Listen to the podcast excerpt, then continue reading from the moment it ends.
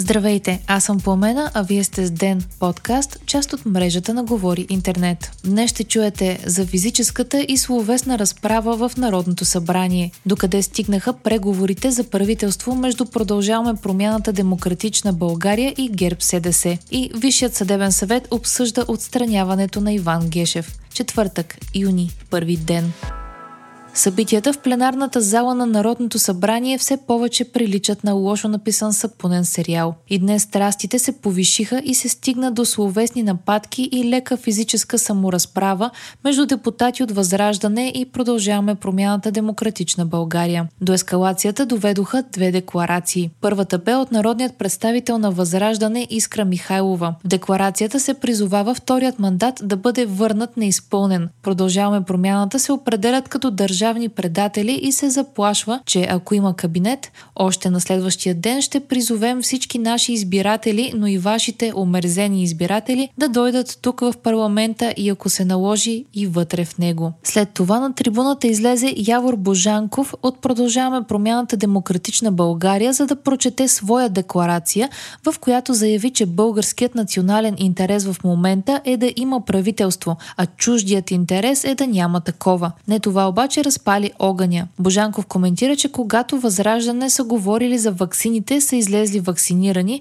а Костадинов и Цончо, които говорят за меки китки, будят най-голямо съмнение в това отношение. Депутатът на ППДБ направи паралел с обвиненията за национално предателство, заявявайки, че по досегашната логика Възраждане са национални предатели. Тези негови думи накараха депутатите от Възраждане да станат от местата си, да отидат до трибуната и да обградят Божанков. Мигновено се появиха и народни представители от ППДБ, които застанаха между и около Божанков. Последва размяна на остри реплики, бутане, а на видеоклип, публикуван в социалните мрежи, се вижда как депутат от Възраждане се изплюва върху свой колега. Резултатите са прекратено заседание, щупени очила на народен представител от Възраждане, а депутатът от Продължаваме промяната Демократична България Манол Пейков е с удрана буза. По-късно той коментира пред медиите, че редовно получават заплахи от колегите си от Възраждане, че ще ги изпратят в Белене. Пейков каза, че са горитали в краката и са го нарекли мръсна гнида. По време на почивката от проруската партия заявиха, че никога вече няма да позволят на Пейков и на Божанков да излязат на парламентарната трибуна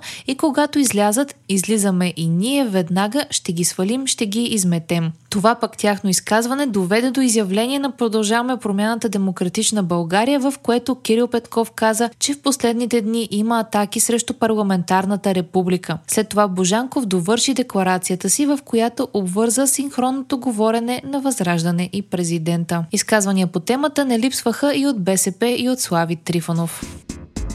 Предложеният за премиер от Продължаваме промяната Демократична България академик Николай Денков заяви, че преговорите за съставяне на кабинет с ГЕРБ СДС напредват, но не може да даде точна прогноза кога ще бъдат финализирани. Лидерът на ГЕРБ Бойко Борисов пък каза, че двете партии са много близко до взимането на решение, а пред битиви Деница Сачева намекна, че ГЕРБ са склонни на компромиси относно присъствието на политически фигури в кабинета. От партията на Борисов смениха наратива по този въпрос и вече вече говорят за присъствието на политически лица като самостоятелно носене на отговорност от продължаваме промяната. Николай Денков пък каза, че в момента се обсъждат предложени от ГЕРБ кандидат-министри.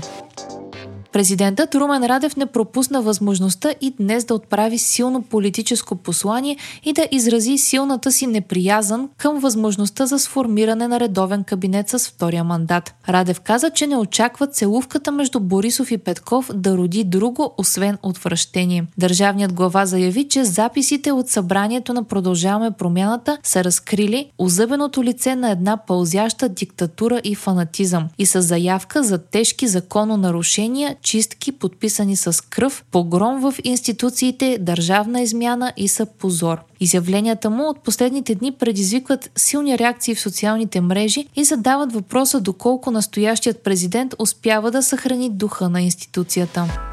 Висшият съдебен съвет отказа да спре процедурата по отстраняването на главният прокурор Иван Гешев и отказа да отложи обсъждането й. Припомняме, че Гешев подаде молба за отлагане на обсъждането за друг ден поради служебен ангажимент и с искане процедурата да бъде спряна, докато Конституционният съд не отговори на въпросите му. Миналата седмица главният прокурор поиска тълкование от Конституционният съд дали ВСС с изтекал мандат може да го отстрани и дали изобщо може да упражнява функциите си след изтичане на мандата, както и дали е допустимо да се формира нов съвет само с избраните от съдебната квота и представителите на върховните съдилища и главния прокурор. Така в отсъствието на Иван Гешев започна обсъждането по искането за отстраняването му.